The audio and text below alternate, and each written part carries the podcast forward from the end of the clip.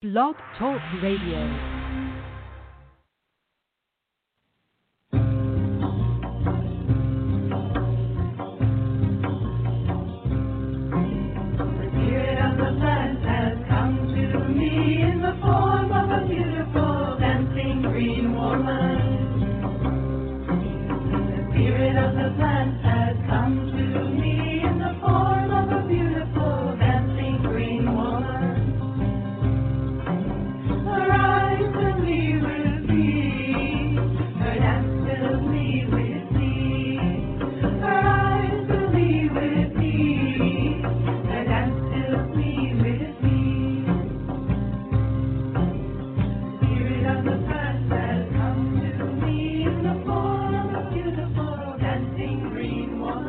Hello and welcome. We're so glad to have you with us here this evening on Ask Herbal Health Expert Susun Weed, a two hour radio show each Tuesday night.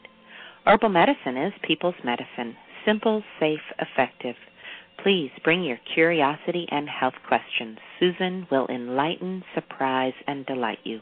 I know most of you know Susun Weed already. She's my mom, so I know her. But for those of you who have not yet met Susun, I'd like to share. She is the author of the Wise Woman Herbal series, wonderful books on women's health and herbal medicine, including Wise Woman Herbal for the Childbearing Year, Breast Cancer Breast Health exclamation point, The Wise Woman Way, Healing Wise, The Wise Woman Herbal, New Menopausal Years, The Wise Woman Way, down there Sexual and Reproductive Health the Wise Woman Way. And Abundantly Well Seven Medicines the Wise Woman Way, the newest book in the Wise Woman Herbal series. So exciting. In addition to being the editor at Ash Tree Publishing and writing her books, Susun is the director of the Wise Woman Center in Woodstock, New York. The Wise Woman Center is open to the public on appointment only basis. She offers weekend workshops, intensives, and apprenticeships throughout the season. Susun is also available to you online via wisewomanmentor.com. There you can go and view her weekly e-zine. You can subscribe to receive a notification via email each week, or you could join her mentorship program. Susun also offers distance learning correspondence courses and online courses at thewisewomanschool.com. Join us there for colorful, instructive, easy video courses, including Easy Herbal Medicine with Susun Weed, Happy Knees, a cancer diagnosis, adaptogens for long life, and Abundantly Well companion course wisewomanschool.com. You can also just go to her website, susunweed.com, where you will find thousands of pages online with recipes, articles, art features, and so much more. Well, for now, let's see what Susun has to share with us this evening. Thank you and welcome, Susun. Thank you, Justine, and thanks for coming up from Costa Rica to be with me as I recuperate. And welcome, Rebecca. Good evening, Susun. How's life in the teepee? Life in the teepee is good. I um still have to be working and stuff, so I'm I uh am not in the teepee all the time. but but it's great up there. I put a nice big garden in front of it, and so that's been keeping me busy in the evenings. I've been putting lots of energy into that, and um, it's really peaceful up there. It's really beautiful. So I'm super thankful for the teepee, and I I am realize I realized this past week that I have to move into like an actual house and move my office and do all of that. So I I think I found a place this week, and that's um also exciting and a little nerve wracking, but to have to move and everything.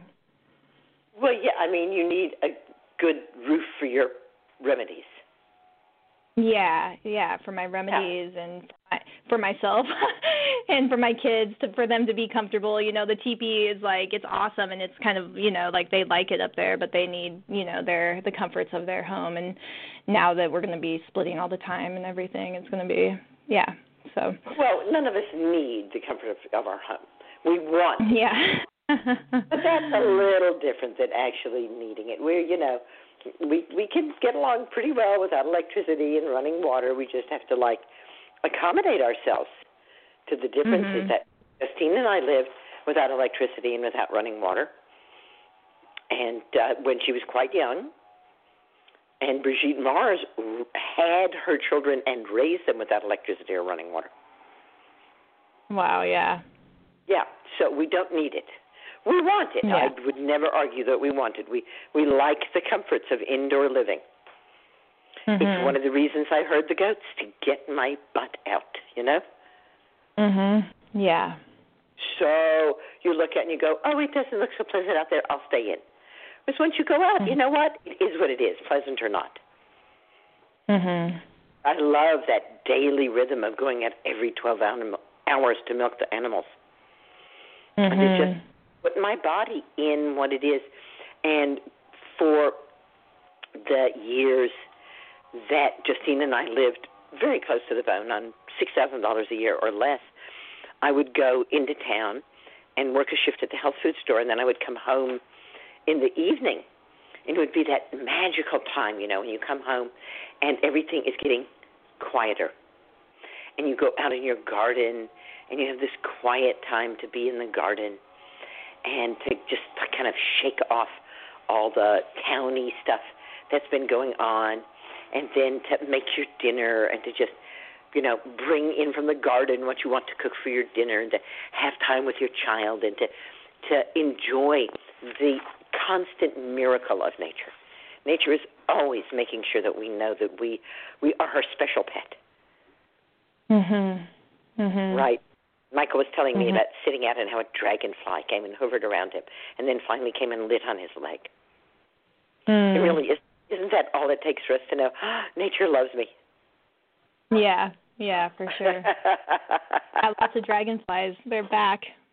We yes, have a lot back, and he just, you know, sat eye to eye with the dragonfly for this endless amount of time, and uh, mm-hmm. you know, just felt that glow that you get from being in nature. There's no computer game, and I love computer games, and no book, and I love books. There's no jigsaw puzzle. I love jigsaw puzzles or crossword puzzles or any of those other diversions, movies, TV, whatever, that really can do for us quite what having a dragonfly land on our knee does. Yeah, I've been needing lots of that lately just because the the emotional kind of turmoil in the house is is really intense. So nature has been my my savior, my rest my respite, you know. Yeah. We had great workshops this weekend, a great remedies workshop and a trees workshop and I tried not to pout too much that it rained all over us. Mm. I always I always take it personally when it rains on my workshop. And somebody said, But you put them off by a week. The weather was trying to cooperate, it just couldn't keep up with you. I said, All right, that's fair enough. That is absolutely fair enough. You know, Yeah. way back in the day, in the uh, 70s, in the mid 70s, um, a collective of women, including myself, opened the Woodstock Women's Center. And um, wow, we were going to do everything at the Woodstock Women's Center. And I was uh, the press secretary for the Woodstock Women's Center. And so I would send out press releases. This is, of course, of course, way before computers. I would send out press releases to all the local newspapers and radio stations and so on. And so when Tee Corinne came to teach about her new coloring book, I honestly, Rebecca, I honestly did not think twice about sending a press release out to all of these places saying that Tee Corinne was coming to speak about her CUNT coloring book. Hmm. And you can imagine the furor that this caused.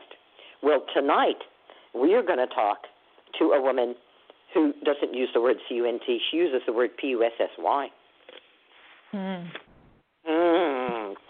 Jenny Mm. Braxton, a sexuality and empowerment coach, will be with us, and she wants to help you connect with your PUSSY, also known as CUNT. Now, Rebecca, have you heard of an energy called Kundalini? Oh yeah. Yeah, Oh. most people have. I bet most of the listeners have heard of Kundalini. You know, when we um, make letters for the sounds that we're making with our mouths, sometimes there's more than one letter that can actually make that sound. And that's certainly true of the C and the K, isn't it? Mhm. So you might have church with the C, but Kirk with a K. Right. The the man who mows the lawn has decided this is the best time to mow the lawn. We're doing our best to close the windows and the doors to cut down on the sound, but but it's kind of loud out there. We apologize. Um, he will be done in a short bit of time. He also, I see, likes the gloaming, the, this wonderful time uh, in between the light and the dark. So, Mm-hmm. Kundalini could be spelled with a C, couldn't it? If it was spelled C. U N D A L I N I, we'd pronounce it just the same. We'd say Kundalini, right? Yeah. And if you ask people how do you spell Dong Quai, some people spell it D O N G, and some people spell it T A N G because the D and the T sound are also very, very close. Mhm. So we could spell it C U N T A L I N I, couldn't we? Mhm. I like that. It would, and it would still be Kundalini. Mhm. Now, what I find somewhat confusing is that Kundalini, of course, lives where? It lives in the P U S S Y. Mhm. And yet you will find book after book saying that Kundalini lives at the base of the spine. Well, it only lives at the base of your spine if you don't have a C Mhm. Kundalini to live in. Kundalini is Shakti. Kundalini is the essential female energy. Men can, with long practice and meditation, find their Kundalini, but it is a given for women, and that's what Jenny is going to be helping us reconnect with that essential female sexual power energy. Stay with us. She'll be here at 9 o'clock Eastern Time about two hours from now, wherever wherever you are, or take a break and come back. Be sure you are here for Jenny Braxton, sexuality empowerment coach. Excellent. may- yeah. At the tree workshop, we of course make Brion balls. It's not a tree workshop if we don't mix the Brion balls. And uh, we also made elderflower champagne. I always Mhm. do my best to, to get elderflower champagne on the menu for some class toward the end of June, and we just barely made it with the elderflowers, but we were able to get some pretty good elderflowers, and of course got to drink last year's elderflower champagne. And we put up a nice jar of pine needle vinegar, oh, one of our all-time favorites. We called it domestic balsamic. And somebody asked, could mm. you use any pine to make this vinegar? And I said, what you want to do is chew on those pine needles. And if it leaves a taste in your mouth that you like in your mouth, then you can make vinegar from it. And if it leaves a taste in your mouth like turpentine or paint thinner, then you probably don't want to make vinegar of it. Mhm. You have a pine out there that you make vinegar from the needles of? I don't. Well, I mean, yeah, Doug Doug fir is a pine, Douglas fir. You know, Yeah, big tall trees, and so that's what I make vinegar. It's mild enough Yeah. to make a needle vinegar from. There are some like black pines and that I think would probably work, but I I haven't experimented. I love Doug fir like oxymel and uh the vinegar though. That's my favorite. Ooh, ooh, ooh, ooh, ooh. And um, Marie Summerwood made me a pinyon pine needle vinegar. Ooh, yeah, I I haven't used that much just because it's not doesn't grow by me, but I love the smell of that. Mhm. The pinyon Oh. pine. Mhm. So wonderful. special. Yeah. we have any- Um, We have anybody who We have- has a question tonight? I wanted to mention my Etsy store because somebody said that they had a hard time finding it, and so I just wanted to mention the um, the site, and it's uh, www.etsy.com backslash shop backslash nourish wholeness. So people can find that, and um, I'm continuously posting new stuff on there, some unique items and stuff like that. So. Um, yeah, if you have a question for Susun, please press 1 to speak with her. I see we have lots of callers, but just two people with their hands raised. And we'll go to the first caller in the 202 area code.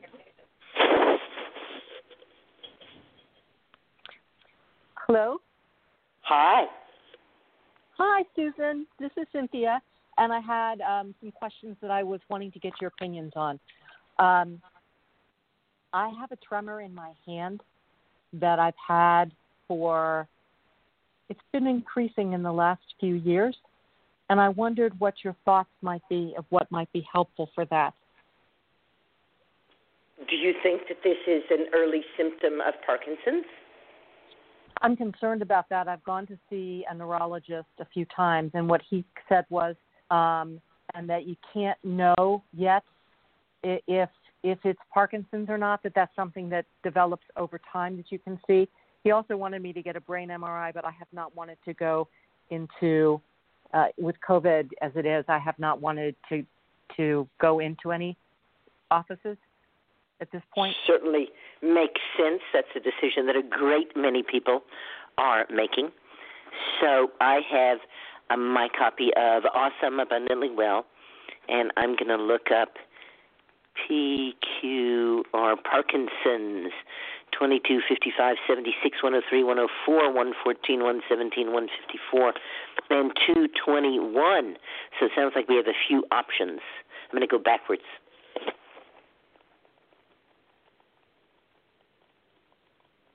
Okay. Okay.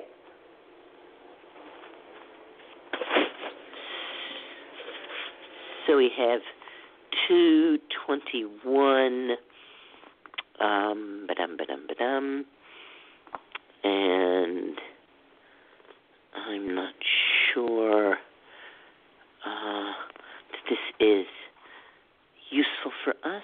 And now we're going to go to 154.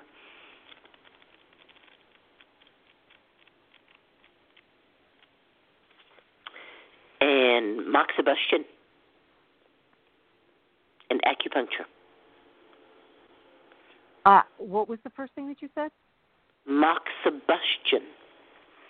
I don't know what that is. Bustion, like combustion, is to burn. Oh. Moxa is Artemisia chinensis. You can use the American Artemisia, Artemisia vulgaris. This is a technique that, of course, predates acupuncture people think of acupuncture as being some ancient Chinese technique, but if we really think about it, we understand that acupuncture is dependent on um, having steel needles. And human beings have not been able to make fine steel needles for thousands of years, hardly even for hundreds of years. As a matter of fact, one of the the big things during the uh, Revolutionary War was: uh, Are we going to use uh, the metal we have to make bullets, or are we going to use it to make needles? And needles are in very short supply. So the ability to make, and those were pretty thick needles, pretty clumsy needles, the ability to make an acupuncture needle really is quite new. Acupuncture has actually only been in use since the Cultural Revolution in China, since the 60s. And the hmm. techniques hmm. preceding that are moxibustion and cupping which use exactly the same system of, um, you know, Tsubo's points on energy lines on the body. So moxibustion is the older and more tonifying technique. And uh, you can go to an acupuncturist. Um, Chinese studies have shown very strong benefit with um, the relief of essential tremor and Parkinson's with acupuncture or moxibustion. I, I did have a series of acupuncture, um, specifically with this being one of the issues that the acupuncturist was working on, but it didn't seem to it didn't seem to um, change it, and it, it, it really it scares me for one thing, and it bothers me also. I absolutely hear that. You, you might, because you had that feeling that it might help, you might want to investigate moxibustion it's a, you could do it yourself at home. You don't have to have a practitioner do it. And of course, oh. with with the internet, you just look up what what points you want. And the moxibustion, the way that I prefer to do moxibustion is that I buy a moxa stick, and it kind of looks like a a long, skinny cigar.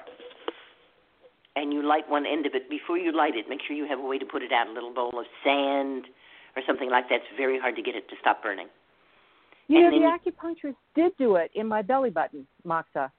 I forgot about Okay. that. There you go. Right with a stick. With a stick, yes. Yeah. So you can get those sticks yourself. And you Hmm. can look up points and, you know, see what help happens. Drumming has been shown to relieve the tremors of Parkinson's, to increase muscle responsiveness in multiple sclerosis, to relieve developmental disability. Hmm. In addition to a whole bunch of other things, I kind of just went through there and picked out the things. So you might want to think about, especially because it's a tremor in your hand,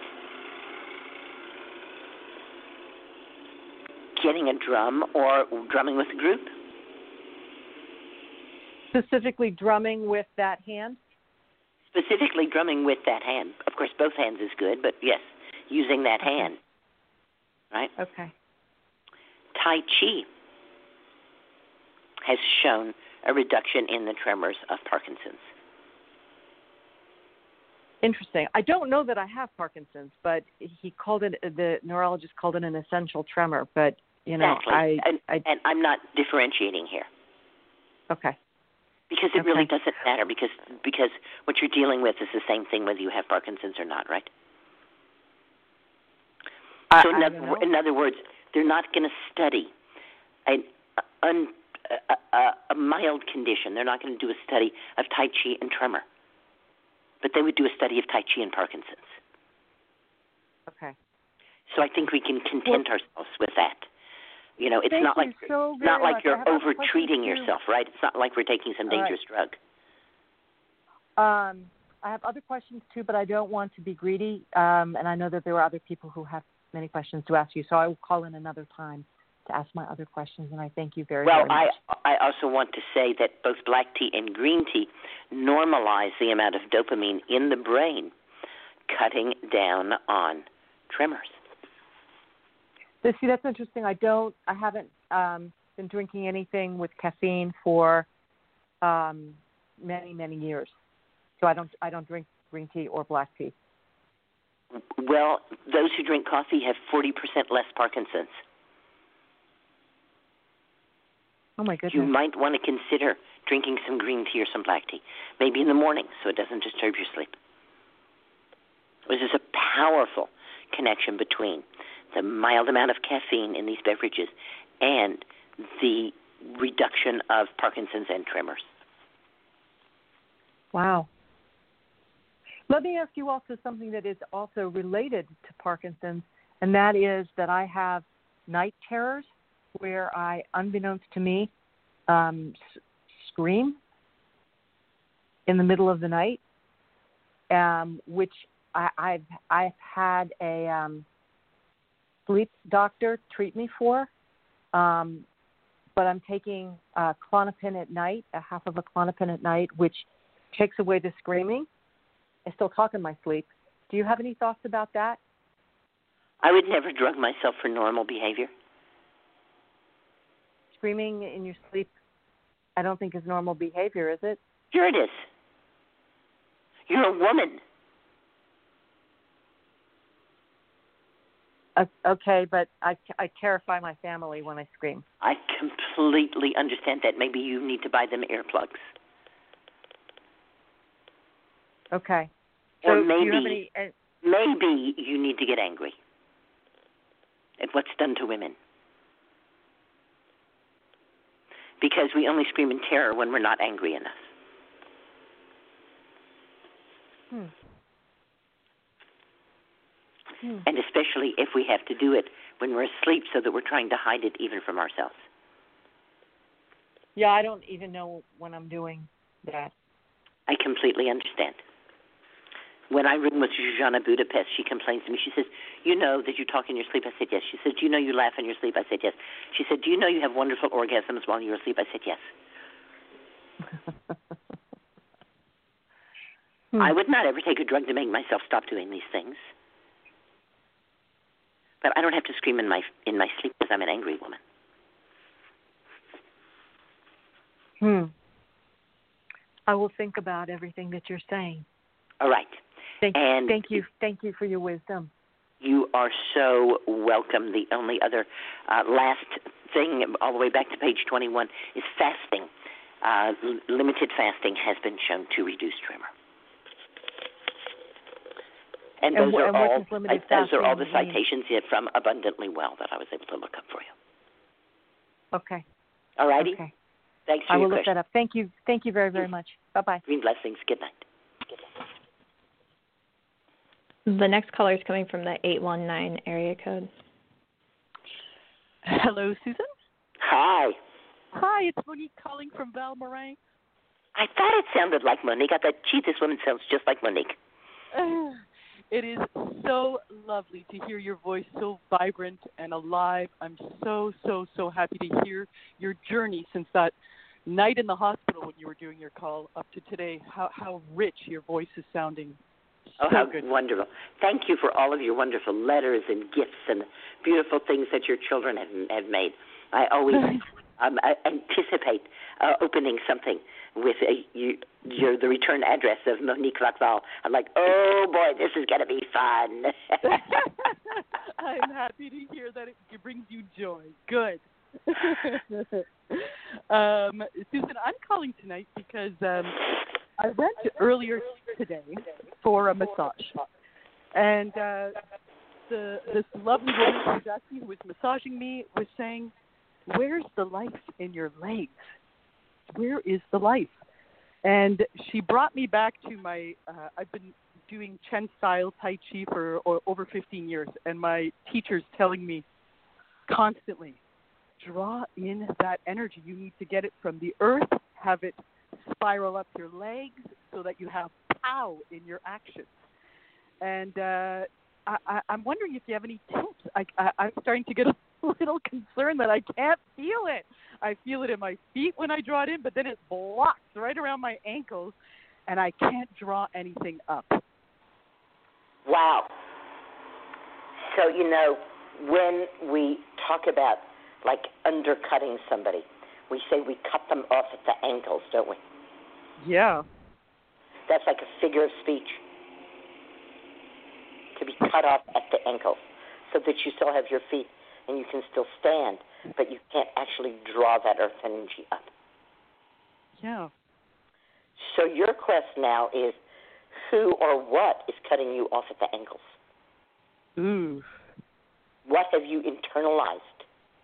What belief are you carrying that makes it safer for you to be cut off at the ankles? Mm-hmm. One of the things that happens when the energy from the earth goes past the ankles and up the calves and past the knees and into the thighs is it winds up in the kundalini. Yeah. And that, we are told, is very dangerous. Hmm. Women are told all of their lives that if they have energy in their PUSSY, they're gonna they're gonna get what they deserve. hmm As though rape were a crime of passion instead of a crime of violence. It's like saying, man, if you build if you build muscles, you're gonna get shot because you deserve it. Yeah. right? It's just so fallacious, and yet it's so culturally pervasive that most women, at some level, believe it. Now Yeah. you know you've you've done the vagina monologues up there Yeah, several times. Several times, so you know how pervasive this belief is that it's just not safe to let the energy from the earth travel all the way up into your sexual organs. Mhm. As a woman, you're perfectly capable of having an orgasm just by putting your feet on the earth. Yeah. And that's incredibly threatening to men.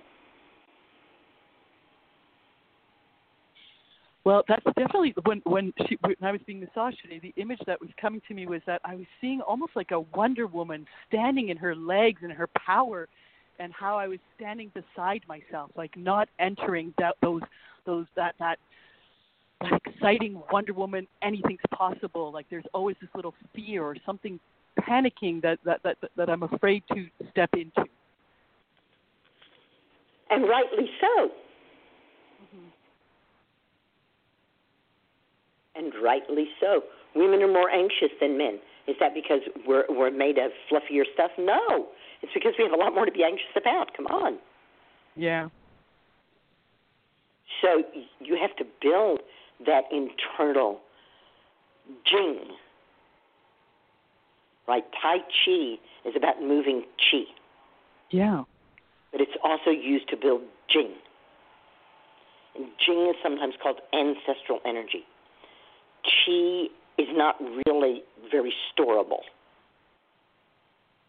Right? We breathe in chi, we breathe out chi. Right? Yeah. We move, we're moving chi. Right? Yeah. So chi is a movable energy, but jing is more storable energy. And Jing is that J I N G? J I N G, jing. Uh, okay. And Sandra nourishes jing, as does Tai Chi and Qigong. Mhm. But uh, what I was taught was to pick a bone, any bone you want in your body, Mhm. and when you think of it, which is might be during meditation or when you're doing Qigong or, or Tai Chi, that Mhm. as you breathe out each time, a small amount of Qi is stored in the marrow of that bone to be turned into Jing. Oh, I love it. You know, and it's it's you know it says it takes millions of repetitions, Mhm. but that's okay. We breathe millions of times. Yeah. I mean, I, I'm kind of doing it uh, empty if I'm not. You know, I'm out there practicing every morning. I have time to breathe in those bones. A bone, one bone. A bone. One bone. Choose one bone. You're building Okay. So that it's Okay. very focused and very concentrated. It's said that you receive Jing from your ancestors, and that it's stored in the kidney. We would, as Americans, we'd probably say it was stored in the adrenals. Mhm. and that you're the idea is to live off chi. That you get chi from breathing well, you get chi from walking barefoot on the earth, you get chi from your food, and that's that's what you spend. That's your Yep. spending money, and the Yep. jing is available when there's a big stress. When I'm laying in the hospital with a tube down my throat and they won't let me have anything but ice and they're feeding me what saline sh- solution and glucose and I'm getting like salt and sugar and water, I'm living on jing. Yeah, you're going in that. That's okay into that bank. I have to go to the bank exactly Yeah. because they're not allowing me to get much chi because I'm not allowed to. I've got this bad word bad word IV pole I have to carry everywhere with me. I'm on the 15th floor. I'm sure not putting my naked feet on the earth. Not in Manhattan, Mhm. Mhm. right? And okay, I'm breathing, but the window doesn't come open. Yeah. So I, you know, it to the best of my ability, I'm picking up some chi, but not much. Mhm. So it's said that when you use up all your jing is when you die. yeah. Okay. So it's wonderful that we can indeed nourish it with Schisandra and build it with our breath, with our focus, as we're Mhm. moving chi through our body. Oh, I think I'm going to go do my practice right after this call. Mm. so good to me. wow, that's great. uh, so, uh, you know, and uh, get a picture of Wonder Woman and stick her up where you can see her all the time. Those strong legs, those great thighs, huh? Oh yeah, the great outfit too. Great outfit. I mean, you know, she was a feminist ploy. She was created by women to make girls strong. It Yeah. wasn't just a an happy accident. yeah. Wonder Woman was given to us by women of power. Yep. Yeah. Well, I will. I will definitely hang up that picture and focus in on a bone. And I, I thank you so much, Susun. I really, really appreciate that. You are welcome, Monique. I'm so happy you're in my life. Love you lots. Love you lots too, and thank you. Have a lovely evening. Green blessings. Good night. Green blessings. Mm, The next caller is coming from the 313 area code. Hello. Hi. Listener, first time caller. Susun, this is Zara. Uh, hey, Zara. I was going to say I recognize everybody's voice tonight. What's with me? it's because I do recognize everybody's voice. I was Yeah. just I was just once again looking at the little booklet art project that you sent me, Sarah. Getting ready to write you and extol you and praise you for your artistic ability and for being such a creative and delicious student. Thank you so much for being in my life. Oh wow, thank you, Susun. and uh it was really funny you were talking with Monique about how you were saying that women can have orgasms just by putting their feet on the earth. And that happened to me the other day while I was picking hypericum flowers. It was wild. Delightful. If anyone deserves it, it's you, Sarah. Thank you. Um, so Keep that joy. Keep that joy going. You know what is nature on about? What's what's the hypericum doing out there? The hypericum is having orgasms, right? yeah, It's going, bees, come to me, come to me, come on, pollinate, let's go, baby, baby. I mean, out there in nature, it's just all about sex and orgasm. exactly. I realized that I was in a sexual relationship with the plant, and then I orgasmed. And Hypericum was grinning. yes. so the reason why I called tonight is because I women really are like that with each other. Ha, I bet I can make you come before you can make me come. Ha, ha, ha, ha. And so you realized, okay, so I I really wanted to hear a story about grandmother Twila. Grandmother Twila wanted her mother to teach her the rainbow path of peace. And her mother kept sending her to other people to teach her. And this was very frustrating Hmm. to Twila. She wasn't exactly sure how to emotionally cope with this. As, you know, any daughter would, you know, perhaps feelings of inadequacy came up. She doesn't think I'm worthy of it. You know, Yeah. perhaps feelings of, um, gosh, maybe she thinks I'm stupid. You know, it, it, you could like kind of beat yourself up around something like that. Especially if you're not being given any explanation, just oh, you want to learn about the rainbow, go over there to you know Aunt so and so or Uncle so and so, and even sent her off to live with people, right, where she Mhm. got a great many lessons. But it, she said that it was not until her mother was literally on her deathbed that she said to Twila, "Okay, I'll teach you about the rainbow path of peace." Oh. Well, you know, and this, you know, this was like she had almost given up. She Mhm. had just, in some way, you know, said, "Okay, I'm going to learn what I'm going to learn, and for some reason, it's not going to be transmitted directly from my mom. It's going to be transmitted in these other ways." And so her mom said, "Twila, look at the clock." And it wasn't a digital clock; it was an analog clock with hands. Yeah. And she said, "The clock is a medicine wheel." And it is divided into 12 equal portions. Each one of those portions represents a part of your life.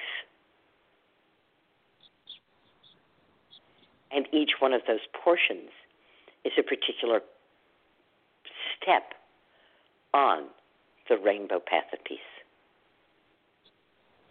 Hmm. Now, I no longer have them memorized, so I'm going to paraphrase, you know. Yes. right? And it, rather than use the word peace, grandmother used the word truth. Find the truth, know the truth, speak the truth, live the truth, be the truth, hear the truth.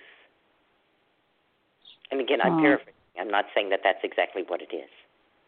Yeah. White feather, white feather could tell you. I'm sure she still has that memorized. And so each each of these twelve divisions is a stepping stone on the rainbow path of peace. And it gets denser and denser with knowledge, as all medicine wheels do. Yes. As you associate more and more things with it. And most of the teachings that I received from Grandmother Twila focused around this 12 part medicine wheel. Hmm. So when I look at an analog clock, it tells the time, but it also tells me so much more. Yeah, wow, that you can make a representation that other people just see as one thing and it changes your whole entire life every time you look at it. Right.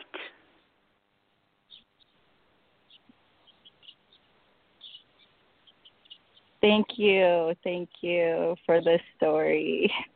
I you really are welcome. uh, when we um, when we had Rainbow Weaver with us, we miss her, a member of the Turtle Clan, and we did our beaded uh, power shields. Now we paint our power shields with Yvette. Uh, gorgeous, just wonderful. And actually, when all is said and done, much easier for most women than sitting there beading. The beading thing, you know, was was a little bit tedious with those seed beads, and there were stray needles here and there, which I never liked finding with my bare feet. So I never mind finding the paintbrushes or a little wet paint. That's all, always just fine with my bare feet. But those needles were ouchy. and um, we would do um, the colors of the rainbow path peace, and they have a sequence in which they ask you questions, and you answer those questions with a color and those colors then become your personal power shield. You have an entering color, you have a centering color, you have a protecting color, you have a nourishing color, and so on. Mm, I really like that. It was a wonderful, wonderful way to do it. And White Feather, of course, still teaches. Here she t- teaches Seven Directions Movement Meditation with the Green Goddess Apprentices. And uh, she teaches the Rainbow Path of Peace. But we no longer beat our shields. Now we paint shields and we, we do it in a different way because we're working with mandalas.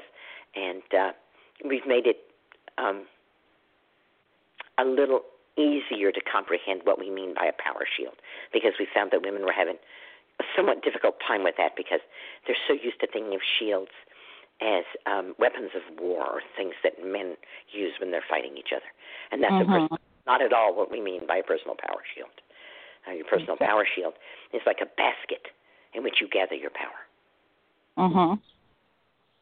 And so by using the mandala, um, we can help women focus in on the center of their being and where they want to where they want to put their grandmother spider. Yes. Okay, wow. Well, do you still have spots left in the Green Goddess Week? You're still doing the the We are still doing the Green Goddess Apprentice Week, and there is one spot that opened up today from one woman who decided that it would be better for her to come next year. Oh, well, you might have to sign me up. Well, get in touch with me and let me know, Zara. Okay, great. All righty. Love you lots. Thanks for your Good call. night. Thank Good you. night. Good night.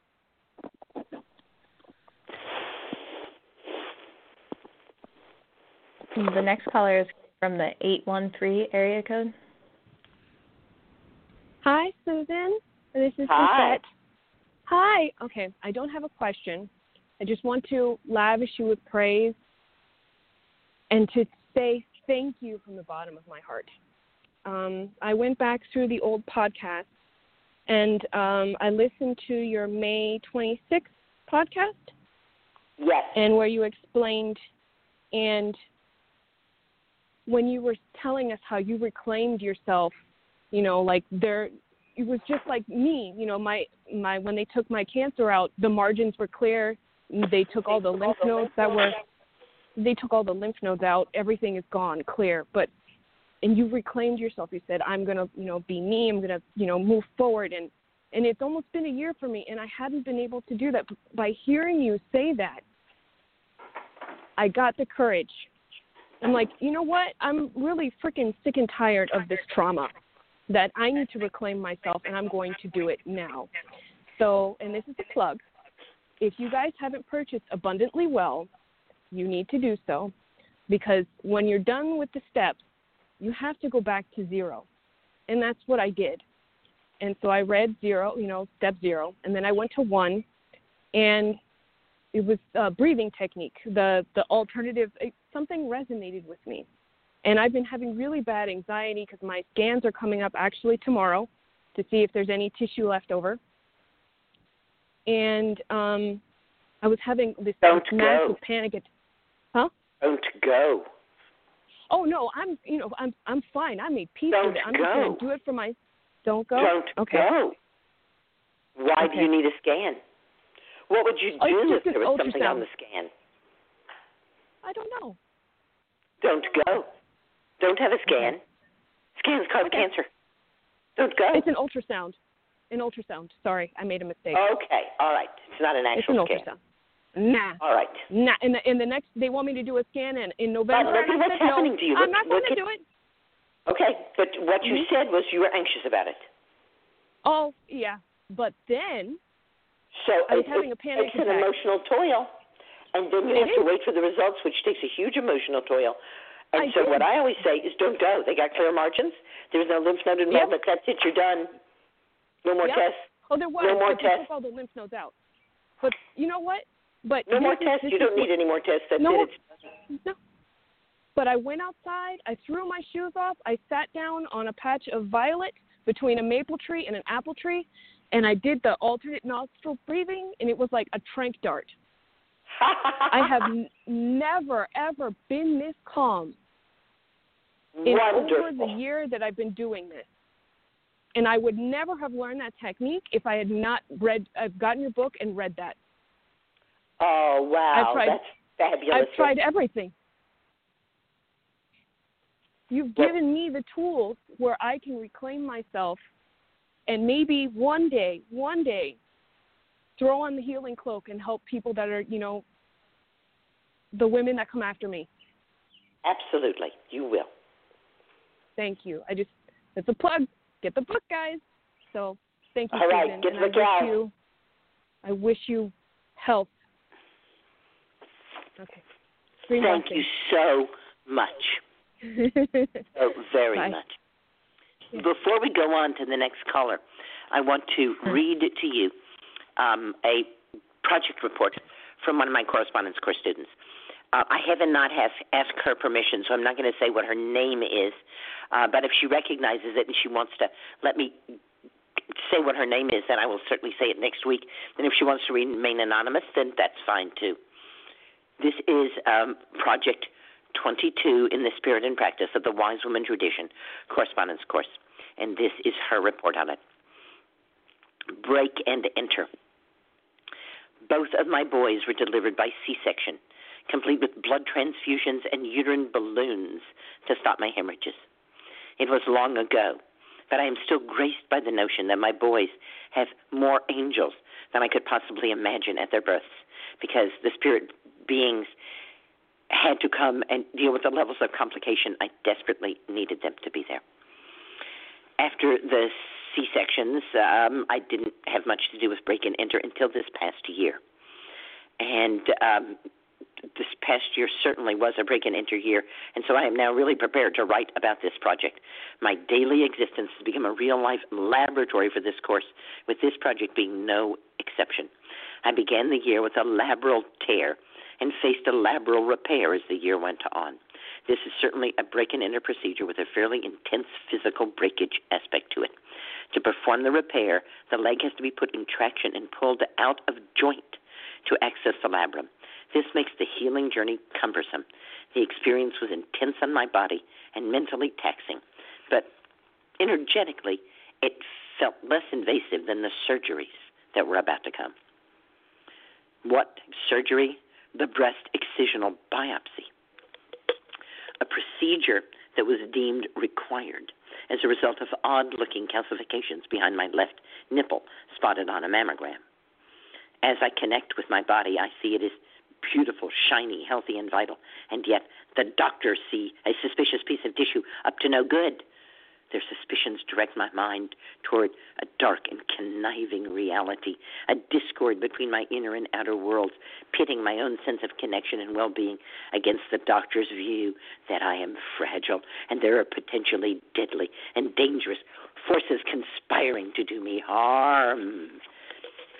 As the days led up to the procedure, I found myself working so hard to to connect deeply with my faith in myself, and and yet yet that place just came crashing down again and again. It was shattered, in fact, by friends and acquaintances who kept approaching me with their worries and fears. I wasn't so worried or feared, but they kept feeding me their worries and fears. I wanted to hold my story close, and I grew more and more reticent to share what was going on with anybody else. I desperately wanted my own story. I did not want to be tossed about in the sea of other people's emotions, their worries, and their fears. If my story was inadvertently shared with the community, I would find myself getting angry at the people who would approach me with concern.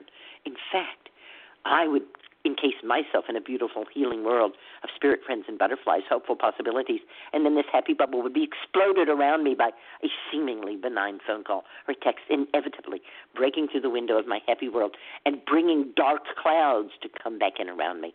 And ironically, these my these friends believed they were reaching out in kindness, but their concern felt invasive and abrupt to me. As a healer of sorts, this experience taught me how important uh, it is for me to be sensitive to the way I approach people. It taught me that it is critical that I be perceptive of the stories others are holding and to support their story and encourage the story that they are writing for themselves and not to bring my own emotions to it. I feel strongly that worry and concern has very little benefit.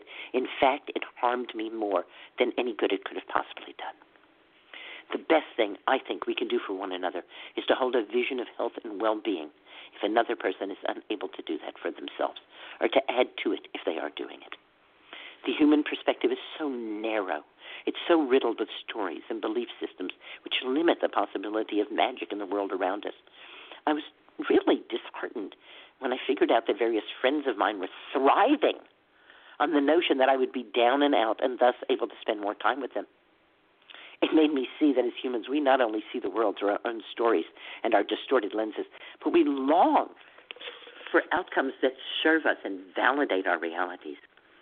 I certainly recognize that this was not intentional on their part, and yet it is so ingrained that most of them were just totally unaware of what they were doing, and it felt terrible to me. I've come to realize that the mark of a good healer is one who brings openness and expansiveness and can see without distortion.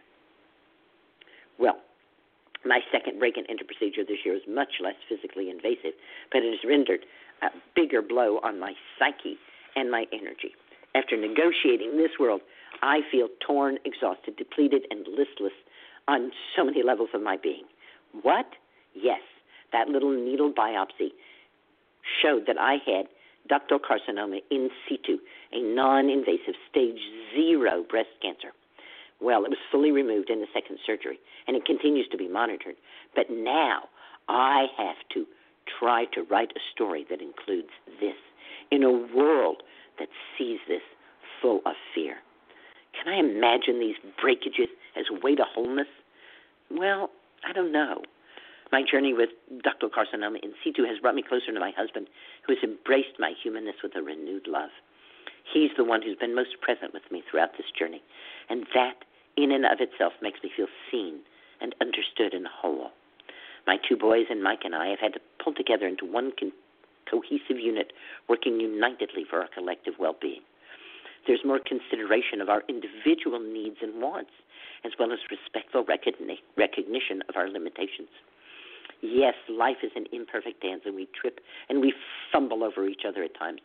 But we are together, and that is more nourishing and holing. This experience has also brought people into my life that I would otherwise never have known, and they have made my life richer and more whole. The breakages that I've experienced this year have deepened my sense of compassion for the journey of life and the suffering we all experience. I found myself able to relate to others much more readily and with a noticeably greater depth and understanding. In journeying alone into the deep, dark places of my humanness, I am more able to hold space for others as they take that journey too. This is surely a broader and more complete way of experiencing the world. So, yes, deep medicine has made me more whole. And yet, and yet, despite all of this, some of the breaks are incredibly difficult to heal. I'm certain, I am so certain that parts of myself are now split off. The stress of the moment split them off, and they now dwell in some other dimension. I am increasingly convinced that the old grumps that we all know are those who have gone through too many breakages. They've lost too many of their soul pieces, and they are so broken that they are barely a fragment of their former self. And so, in this vein, I actively call to my soul parts. I encourage them to return. It's not so easy, Susun, to coax them back.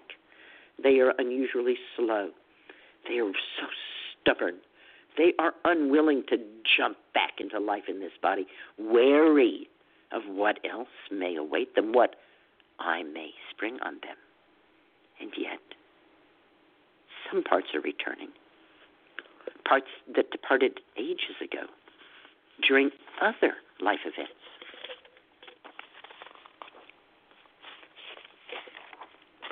I sense them gathering around me. They are watching. They are waiting. They are lingering. Yes, greater wholeness is possibility. And that that brings me back full circle to the project at hand. Break and enter is a tricky thing. In our society, there are more break and enter procedures than at any other time in history, and yet we, for the most part, are not given the skills to protect ourselves or heal ourselves from the soul shattering effects of these interventions. I have been extremely fortunate in this regard with wonderful protectors and spirit allies but even for me, it seemed like when things went wrong or were deemed impossible, my protectors came in and redirected it and guided the process. An example the needle localization, which was required during my two breast surgeries to mark the calcifications. I was told that these localization needles would be impossible to put in, given the location, which was right behind my nipple. This, the doctor said, would make successful surgery highly unlikely.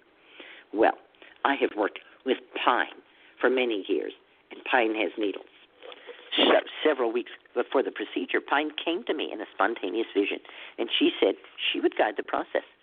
When the day came, I called to Pine and I said, I need your assistance, Pine. And the doctor got the needle in successfully, not once but twice, and told me outright it was a miracle. Thank you, Pine. Having such a wonderful friend and champion made this procedure as easy as it possibly could be. I also called my spirit allies before each surgery and I could see the angels around the doctors and nurses. We were all embraced. All of my quirks, all of my problems, everything that was going on was given genuine love and genuine care. Sometimes someone with unsettling energy would appear on my team, and yet those angels would make sure that they just got redirected to another patient or another task. In fact, with few exceptions, most of the parts that are coming back to me now come from breakage that came from early on in the process and those outsiders I talked about earlier, not from my inner core of practitioners and caregivers. I want to end by saying that break and enter must be undertaken with great care and rapt attention. Do not take these procedures lightly. Is your practitioner ensuring that they are carrying the weight of the break and enter responsibility with integrity and care? Are you, as a human being, understanding where your individual boundaries lie? Can you own your boundaries with pride and not be ashamed of them? Now, more than ever, I think we all need the help of shamanic skills if we are to remain whole and to find our wholeness. The further we delve into the world of modern deep medicine, the greater the need for the own skills which return us to wholeness.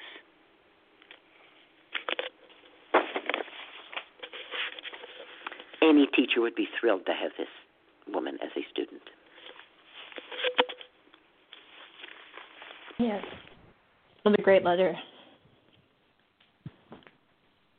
It's one of six project reports she turned in, and each one is is that exquisite. Mhm.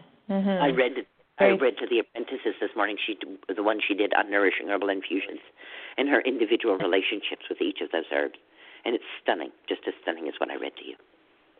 Hmm. Maybe she'll write a book. Wouldn't that, that'd be glorious. I hope so. yeah. Okay. Uh, okay. More questions? Yes. Next caller is coming from the 202 area code. Hi, Susun. Hi. Hello. Hi, I'm so glad to hear your voice. That was such a gorgeous letter. Thank you so much for sharing. You're wow. welcome. Yeah, that was her Um, report on Project 22. Oh, wow. Um, I have some questions regarding my monthly hormonal journey. Um, every month, usually a week before I bleed, my face um, breaks out with some painful cystic acne, usually in the same places every month, and I tend to develop one or two canker sores inside of my mouth, and my um, my breasts become very sore and swollen, usually right around ovulation until I bleed. And then the moment I start bleeding, I start to experience intense cramping that um, only ibuprofen has relieved in the past. And I would love your ideas. Well, hooray for ibuprofen. So, what's going on here? The first half of the menstrual cycle is the easy half in a way. Mm-hmm. Very little is going on hormonally in our bodies. When we get to ovulation, suddenly there's a whole hormonal symphony going on. Ovulation itself triggers the pineal and the pituitary glands to trigger a whole cascade of different emotions, of different hormones that start to be made to allow the follicle to grow, follicle stimulating hormone, to uh, help with the possible fertilizing of that, as in luteinizing hormone, progesterone, pro for gestation, the hormone of gestation, suddenly gets higher and higher in the body, and more estrogens are made. Remember, human women make 30 different kinds of estrogen. We make that Mhm. very poisonous one, estradiol, right at ovulation, and that kicks the whole thing into gear. But as we continue on in those two weeks, we are making more of those other estrogens as well. Even though we start, we make estradiol for only a day or two because it's so poisonous.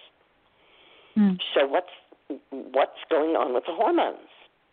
Well, we have a liver, and it's interesting that in many language, uh, the word is a cognate for being alive. A liver, right? We are living, so we have a liver, and the liver basically looks at everything in the blood. The liver is a flow through organ. It's not a filter or a trap, as some people claim. Everything flows through the liver. In fact, every bit of circulating blood in your body goes through your liver every single hour. And the liver is tremendously regenerative. Most people create cell by cell, cell a brand new liver every four to six weeks. Mm. Even a teaspoonful of normal liver tissue can give rise to an entire new liver. Wow. So the blood is going through the liver, and the liver says, mm, I like you, you can stay. Or the liver says, I don't like you, you're going to the kidneys and you're getting pissed out. Or the liver says, You are very complicated, we, we must have a talk. I'm putting a little necklace on you and you have to come back. So basically, the, the liver is saying yes, no, or come again. And the things that the liver is saying come again to are called second pass things. They literally have to come back to the liver a second time, and the liver then says, You're wearing a necklace, come over here. We have to have a talk. And these are chemicals, environmental chemicals, chemicals from um, natural chemicals, from plants. These are hormones. Did you ever, as a child, play with Tinker toys? Excuse me, with the what kind of toys? Tinker toys. I don't know. Tinker toys are a set of wooden discs and rods. And the discs are about the size of a circle you would make by putting your finger and thumb together. And they're about as thick as an English muffin. And they have holes in the side and a hole through the center. And then you have sticks of varying colors and lengths.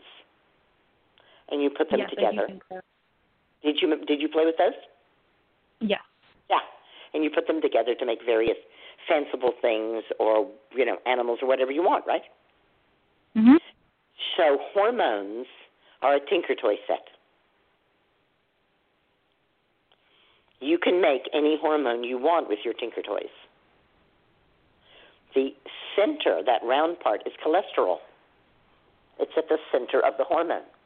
And what hormone you are making has to do with how many sticks of what colors you put in there and what else you attach to it.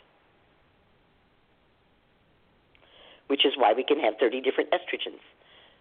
There's hmm. just slight variations on each other. Okay, so we have the first half of the period. Things are tootling along, no problem, no problem. Now suddenly we come to ovulation, and wham, there's a hormone, wham, there's a hormone, wham, there's a hormone. And those hormones are second pass. So that mm. means they have to come back to the liver. And the liver has to take the Tinker Toys apart and put them back into circulation so the next hormone can be made. And hormones are specialized fats which deliver messages.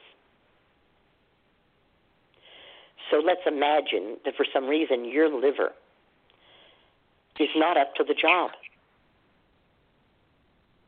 And when these second pass things come, the liver says, "Oh golly, I can just, uh, I have too much to do. I, yeah, come back again. I can't deal with you right now." So now, what's happening is that your body is trying more and more desperately to make hormones from fewer and fewer Tinker Toy parts because the parts aren't being put back into circulation. And we have messengers that are saying, calm down, get excited. So we're getting very deeply mixed messages. It's no wonder we feel crazy sometimes. Mhm.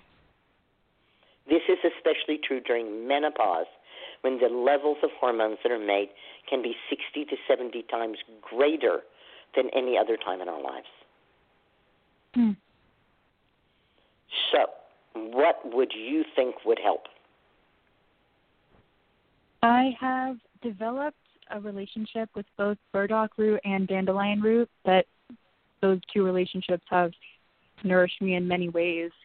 Um, I haven't and, noticed, and helped your liver. yeah, I that's that's what I feel, but it hasn't um that hasn't shown in a decrease in pain with the cramping or with a decrease in the cystic acne, but I I feel it nonetheless. And you've had this relationship with burdock and dandelion for how long now? Um, with burdock for probably the last two years or year and a half, hmm and with dandelion root, it's currently at its strongest, probably the last three months. hmm And you're consuming the burdock root in what way? In tincture form. And the dandelion root in one way? In what way? In both tincture and infusion form. hmm Ooh, one of those brave people who can drink dandelion root infusion. Too bitter, I love it. too bitter for me. Bless, blessed be on you. Um, ask your body if that's the best form for you.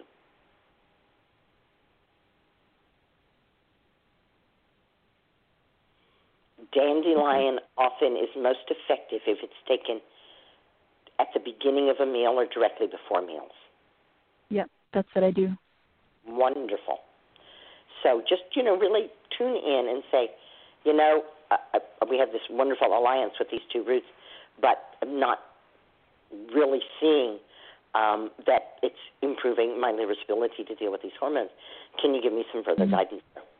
I'm not going to read Mhm. it, but the woman whose projects that I read today and that I just read that one project, Project 22, talks about her relationship with Yellow Dock Mm. and how she was a little put off by Yellow Dock as it seemed a little fierce to her. And yet she really felt attracted to it and how she worked with the Yellow Dock and at first she took very small doses, but that as she really felt the yellow dock um, becoming her, that she was able to use greater and greater doses with greater and greater benefit to her liver. And the four herbs of the Northeast that are considered the best liver herbs are burdock, dandelion, chicory, and yellow dock. Mm.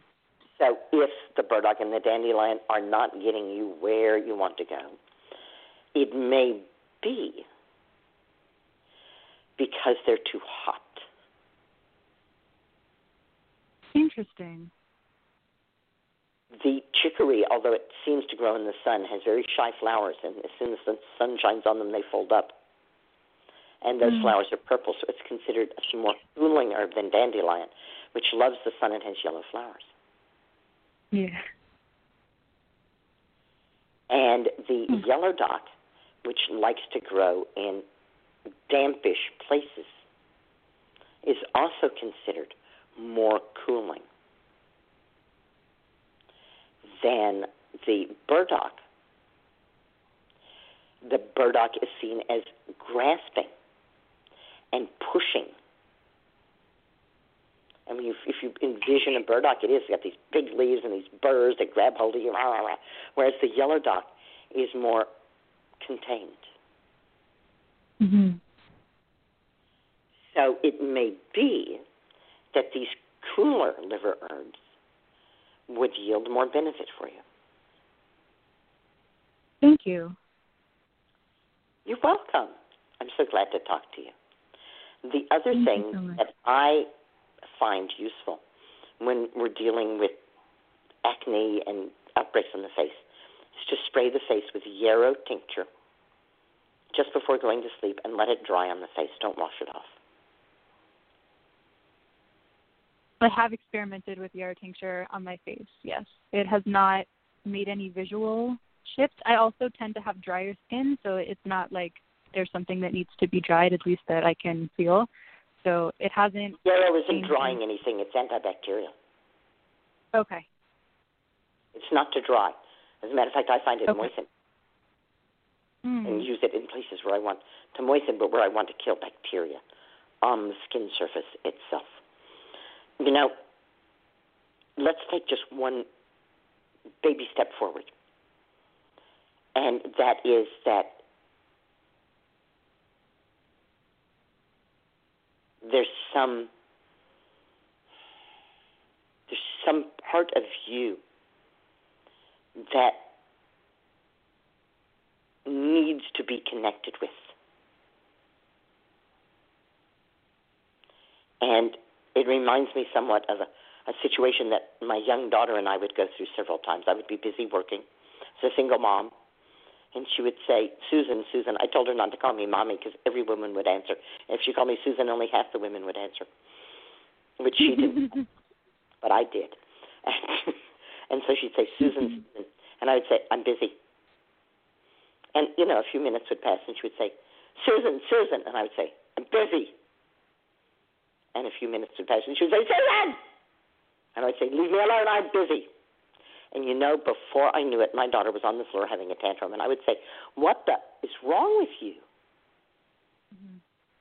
Well, what was wrong with her? She needed attention. I was ignoring her. And the only way she could get my attention was to scream at me. Right. When there's a problem that's screaming at me and the remedies I'm trying are not working, then I understand there's something I need to pay attention to.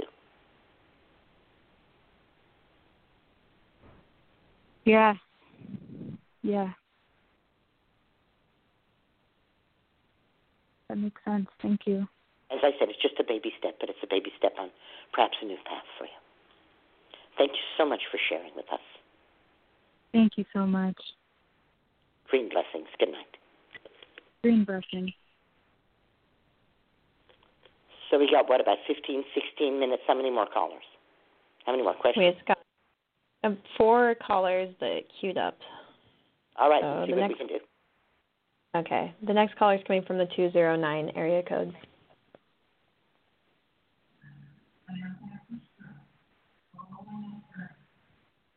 Hello. 209, do you read? Let's go into the next caller, Rebecca. Yeah, the next caller is coming from the 318 area code.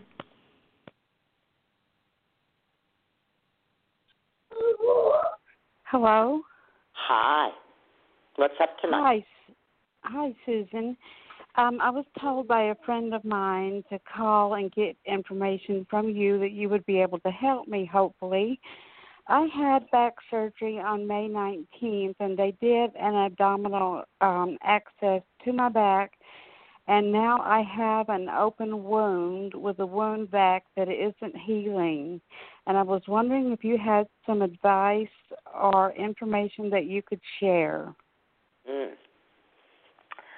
Well, you may or may not know that I also have a very big gaping wound from my recent surgery done on May oh 13th, my! where they removed my they removed my rectum, my coccyx, and half my sacrum. Oh my! So it is a big wound. So far, I have resisted the vacuum, and what I am doing is I am taking echinacea root tincture. I'm taking a pretty large dose. I'm taking four dropperfuls, which is 100 drops, every two to four hours. Right, every four hours when I'm sleeping, as I wake up at about the four hour mark and take some. And every two or three hours when I'm awake, as I remember. And we are packing the wound with gauze, which we saturate in yarrow tincture. In urine? Y A R R O W, yarrow. The botanical Yarrow. name is Okay. botanical name is Achillea millifolia. Now we make our tinctures with vodka. If it was made with grain alcohol, it would probably burn and sting like crazy. But because it's made with vodka, as I just said, it's moistening. It yarrow has been shown to kill hundreds of different bacteria, especially bacteria that live in wounds. It, in addition, I'm drinking nourishing herbal infusions on a daily basis with a special emphasis on comfrey, which builds granulation tissue very rapidly. Okay. Now, all of those things will definitely help you in whatever way you use them. Okay. Well, I will definitely there's get on that. Another thing that I'm doing, and it may or may not be useful to you, and that is that I know of myself that I'm extremely sensitive to images and visions. And that once I see something, it is very, very hard for me to unsee it. And so I have Yes. steadfastly refused to look at this wound, pictures of it, or even listen to descriptions of it. I have already seen it. It's on my abdomen. I, they wanted me to pack it, and I Yeah. was going to try, and it was beyond me. To do that, I understand. Do you have a friend or a loved one who could do that? Yes, I do. Yeah, that it's a good time to reach out for help. And what I would do if I were in that situation um, would be that I would, every time I thought of it, I would get out my erasers, and I would get out my my drawing things, and I would start drawing that healed. Okay, I will do that. That's a good idea. that image. That's what my mind does. My mind just replays the image, and it's like ah, ah, eek, eek. Right. I understand what you're saying, and that's a very good idea. I can do that too. But um, so the herbal infusion, you said comfrey, and what? Comfrey and I make that with it- vodka. No. And nourishing herbal infusion is made with water. I take it you're not Okay, drinking I'm- nourishing herbal infusions right now. I drink um, um, stinging nettle. Uh huh. And how do you make that stinging nettle that you drink?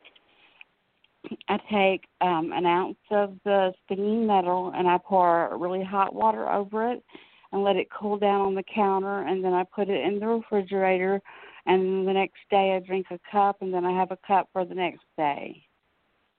Okay. One ounce of herb is the perfect amount. The water needs to be boiling, not really hot. needs to be boiling, full out boil. Okay. Are you using a quart of water? Yes, ma'am. Four cups of water. And you're letting it steep for how long? I let it steep on the counter until it cools down and then I put it in the refrigerator overnight. It needs to sit on the counter for at least four hours. Better to let it sit on the counter than refrigerate it overnight. Okay. Unless you live someplace where it's really super hot. And then find a cool place, but don't refrigerate it until it's set out for four to ten hours. Then Four to ten. yeah, then before you refrigerate it, strain the plant material out of it. Okay. Oh, my I'll do goal that. is my goal is to drink the entire quart in one day. Oh, that's a lot.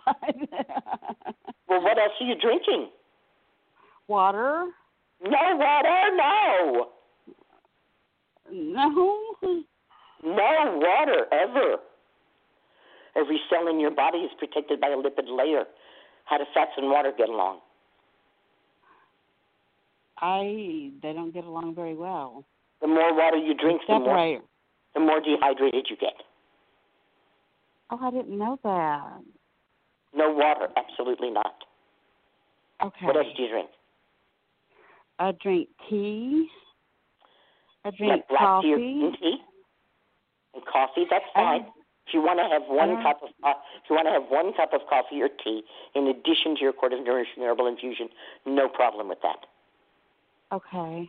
But the infusion is your main beverage.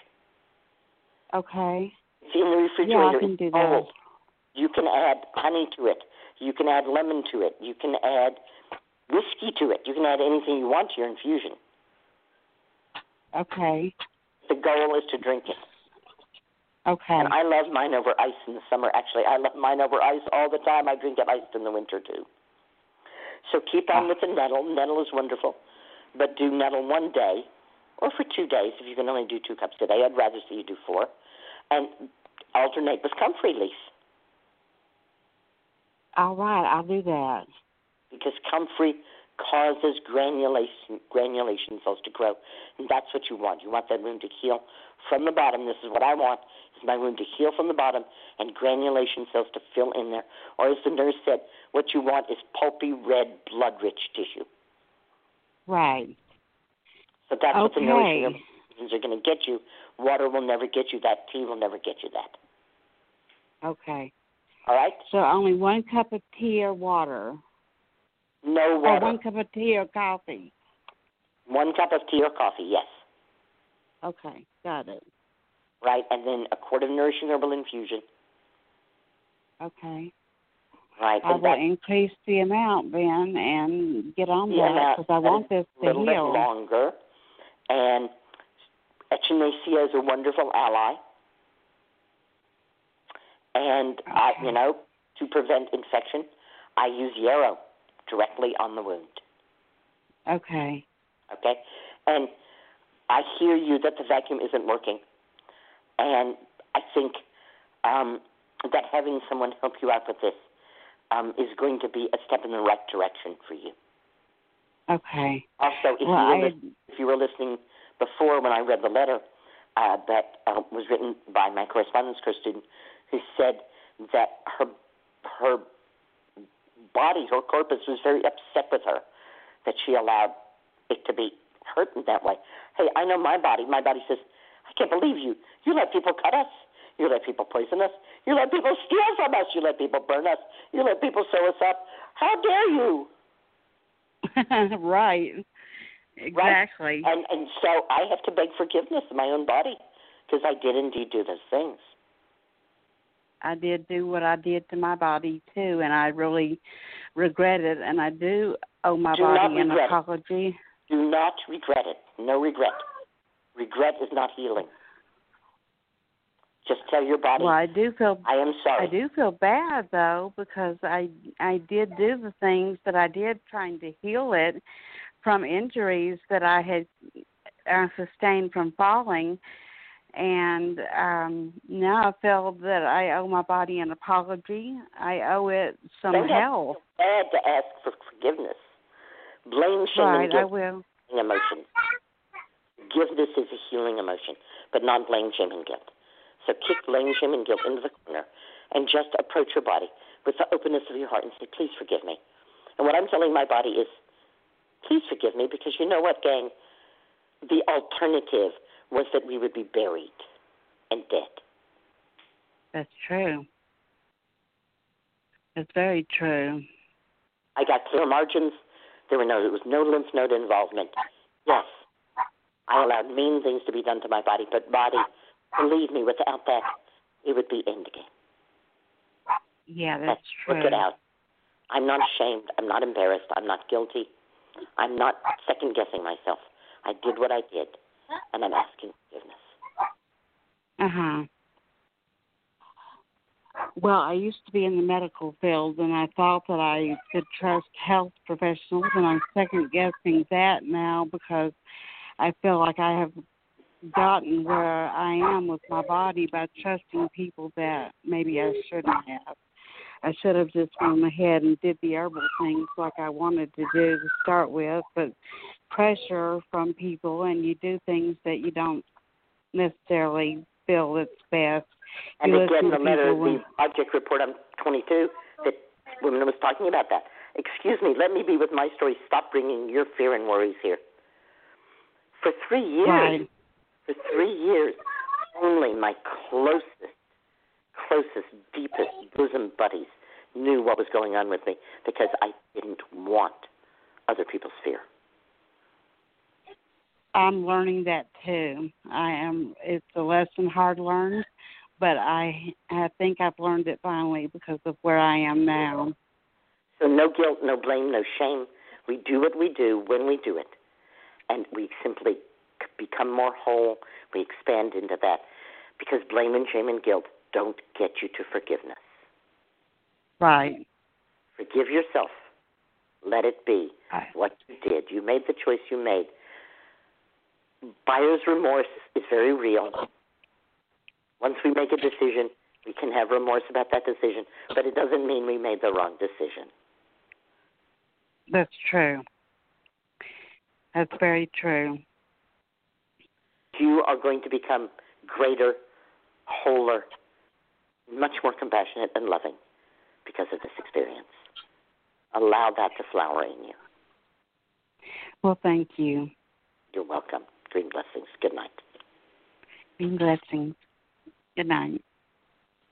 Okay, if somebody has a really short question or more uh, to the point, a really short answer, Susun, we can fit in one more before uh-huh. we get to talk with our guest tonight, who is Jenny Braxton, sexuality empowerment coach. All right. The next caller is coming from the 516 area code. Susun, it's KC. Casey, hi. How can I help you tonight? Oh, just wanted to give you an update. Uh, did went, go to the doctor. Uh, it's seborrheic keratosis. It's not uh, melanoma or ca- skin cancer. Uh, she said, "I'm happy to do a biopsy, but your hair won't grow back there. But it's completely up to you." Um, so I said, Okay, "Hey, so the you know, black spot on top of your head is non-lethal. Um, Correct. And is is uh, basically Florida getting its revenge on you. Yeah, so I've just got some uh some um hypericum salve. So every morning after I take a shower now, I just dab a little bit on that spot uh, in particular and I take care not to leave my head out in the sun. So um that's where I'm going. You are going great guns, Casey. I love you And so. I'm going to and I'm planting my celandine seeds. Okay. Let's see if we can make it down there in hot, dry Florida. Inside. Okay, darling. Love you much. Love you lots. and Good night. Good night. Casey apprenticed and she lived up here in Long Island and she moved down to Florida to be with her mom in the last years of her mom's life and she stayed on in Florida. That Florida sunshine is just burning a hole in the top of her head. So when we last talked I suggested she, you know, really check it out and make sure that it, that it wasn't going to kill her. And so she has gotten the all clear that she can safely use her, her hat and her hypericum ointment. And I am so happy to welcome Jenny Braxton to the show. Jenny Braxton is a sexuality empowerment coach. She helps women connect with their innate pleasure and power by reclaiming P U S S Y. She wants women to create the lives they desire in alignment with their true selves. The personal empowerment that Jenny experienced through the reclamation of her PUSSY was unprecedented, and she wants every woman to know the pleasure and power that are held within every woman's own body.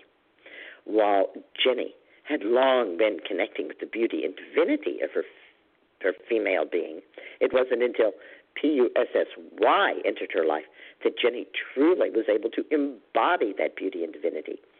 PUSSY allowed her to take the beautiful, ephemeral nature of her female power and ground it down into her physical form.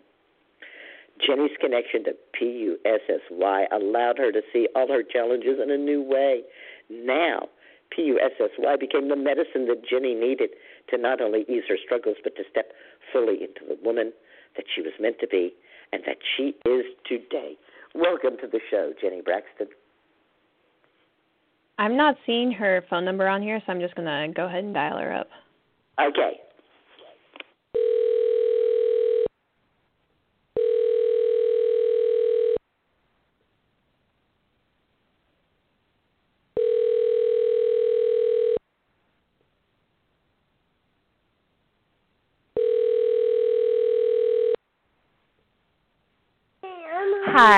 Hi, you've reached Jenny, Anthony, Jai, Grace, and Xavier and the One Love Farm.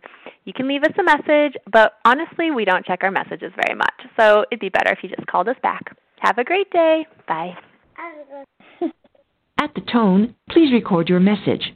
When you have finished recording, simply hang up or press pound for further options. Well, Jenny, we're not going to call back. In fact, what would be better is if you called us at the agreed upon time but you're not calling us. You know what? I'm going to see if I can channel you tonight. Take care. Green blessings. All right, If because I have questions. Hey, and Jen- you're using a phone number, will you please press 1 so I can find you in the queue? Ah, that's a good idea. Jenny, Jenny, are you there?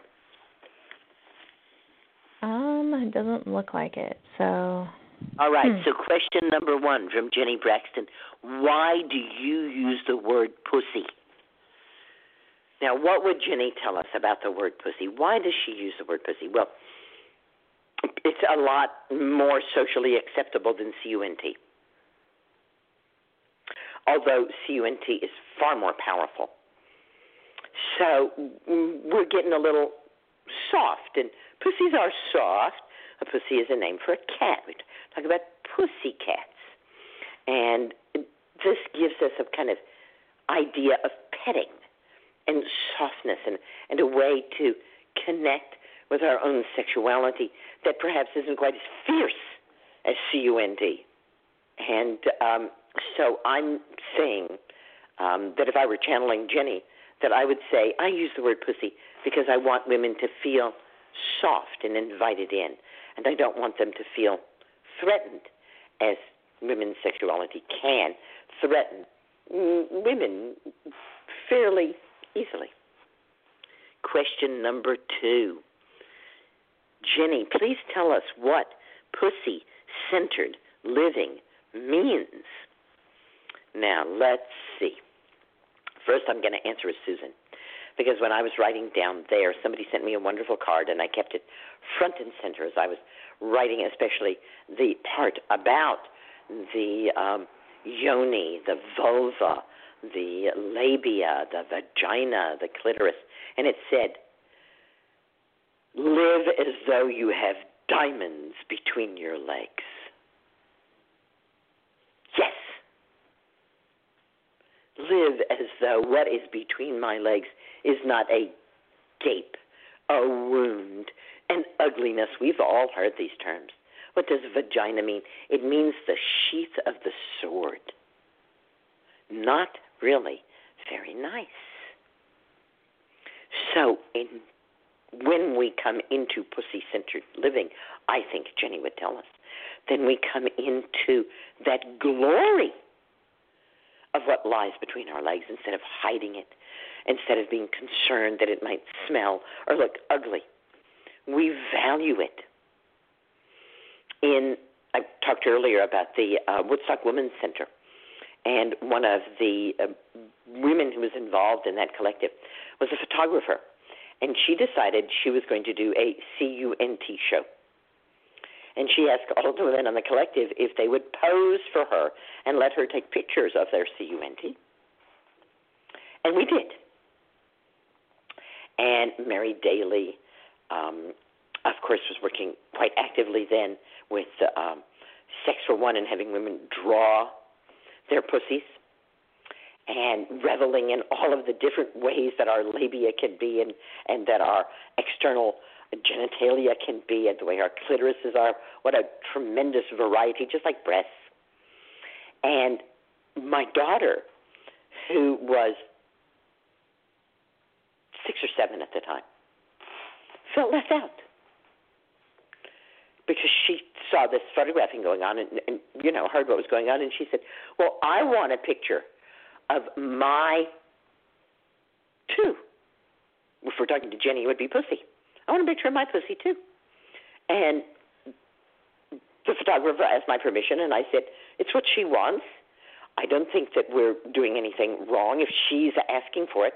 Nobody brought this idea up to her or even asked her if she wanted to be. She brought it up herself. So let's go with her. And so she, being a you know fine art photographer, made these beautiful blow ups, matted, framed, gorgeous, and we had this exhibit of them along with my da- daughter's yoni.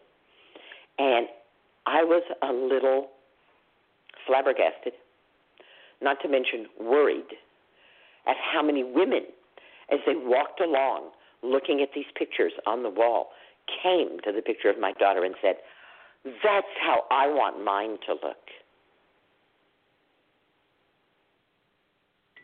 Wow. Yeah. Pussy centered yeah. living means, yeah, it's got hair and it's got color and it gets wet and things happen there and it's not just a quiet little pussy cat. And we're with that. We're walking with that. We're living with that. We're not making it hide. We're not pushing it under the table. We're really saying, I'm living a pussy centered life. Just like Zara, who called up and said, Well, I'm picking hypericum. You know what? The bees are coming here. This is a sexual event. I'm in a sexual relationship with Hypericum. Wow! What a nice orgasm. That's pussy centered living. That you're aware of it. I often cite the rather weird study that was done in which they took straight men, straight women, gay men, and gay women and showed them clips of actual sexual encounters. You could call it erotica, you could call it pornography, depending on which side of that fence you stand on. They didn't just show them these images, they wired them. So they could tell how much blood flow was going to their genitals, they could tell what their heart rate was, they could tell what their breathing was, and they were looking at their brains and seeing what areas were lit up in their brains. And they had to, after seeing these images, these video clips, they had to say what their response was. They had to write down what their response was. Hey, Susun, can I just say that there's somebody that called in from her area code, and I wanted to see if she okay, great. Let's in. see if we can have the real Jenny and not just me channeling her. Is that you in the five four one, Jenny? No, I suppose not. Okay, go ahead. Oh, good try though. I'm so glad. Okay. Hey Jenny, if you're out there, dial one, press one. Come on in here. I'm doing my best for you, but we'd really rather have you. So there was a like a little survey, right? You saw you saw images of heterosexual sex. How did you respond to that? You saw images of gay men having sex. How did you respond to that? You saw images of women having sex. How did you respond to that? The straight men said, I responded to it with great vigor. I really liked it. That was great. That turned me on about all of the images.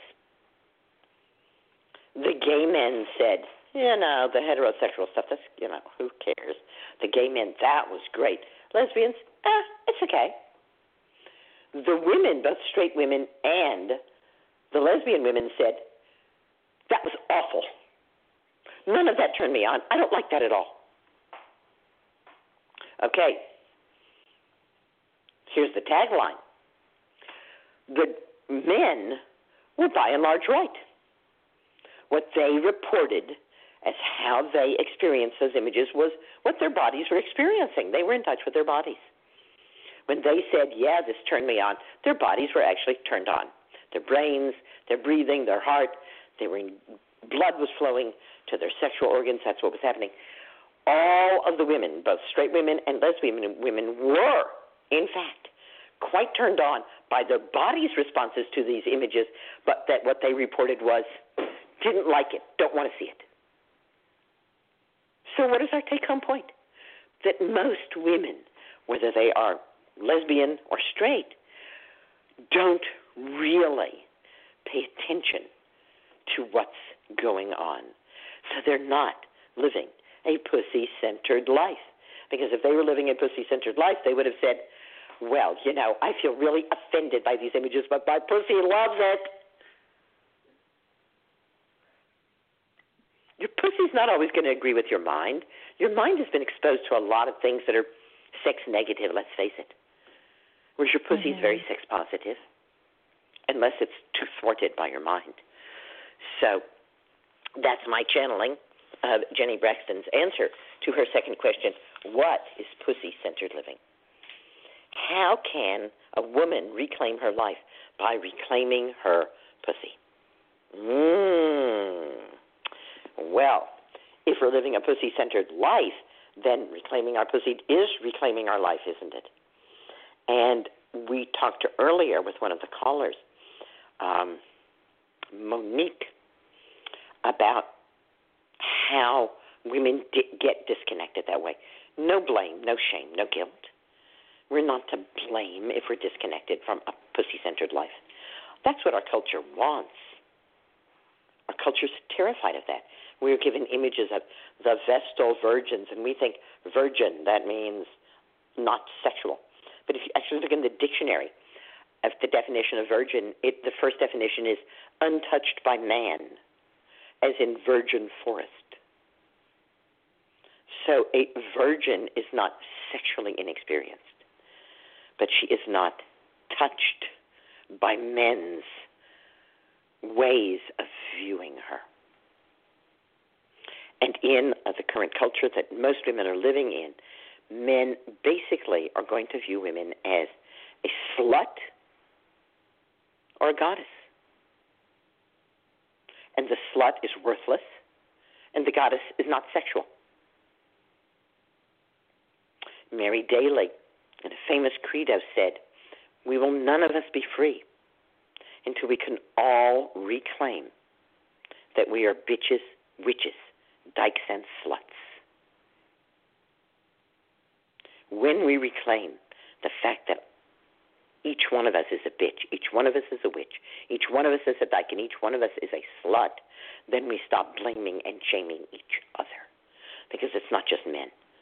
Women blame and shame each other about their sexuality too. And one of the greatest gifts of Annie Sprinkle's sacred sex workshops that Marie and Marie Summerwood and I then carried on was to see women openly embracing their sexuality, playing with it, laughing with it, in concert with other women, finally, at last, being at ease. One very well attended workshop. We were both upstairs and downstairs in the studio. And upstairs in the studio was a thin floor on small studs and we were doing a breathing exercise and pounding our heels against the floor, pound, pound, pound, pound, pound, pound, pound. And I went to Marie afterwards and I said, Marie, that was some pounding you were doing with your heels. It made me come at least twice. Now, Marie and I were never actually lovers. We never, never were, you know, that inclined toward each other. But we shared a wonderful lover named Fern. And Fern, the nerve of her, um, got cervical cancer while I was writing down there. I said to her, you know, there's only 3,000 women a year who die in the United States of cervical cancer. How on earth are you choosing to be one of them? It's beyond me. And she just laughed at me. Marie was there tending to her. They were very, very close at that time. As a matter of fact, I had made them promise, Fern and I had been lovers for about 31 years at that point, and I made them promise if they were going to get married that they let me be the, the one who did the marriage because I love them both so much. And Fern, really, just a few days before she died, and I was there visiting. Was able to get away, and Marie was there.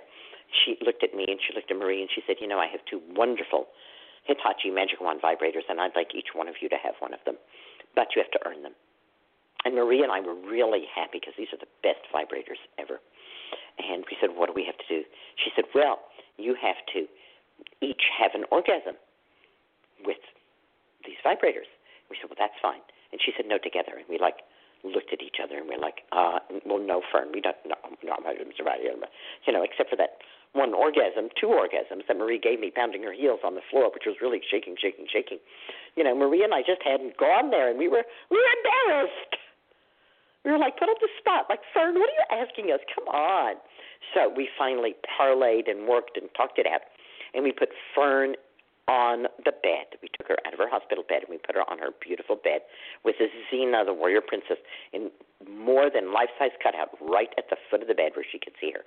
And I laid on the floor on one side of the bed, and Marie laid on the floor on the other side of the bed, and fulfilled Fern's wishes was that we each have an orgasm with her magic wand vibrator. And then we both made sure that she had at least a few orgasms too.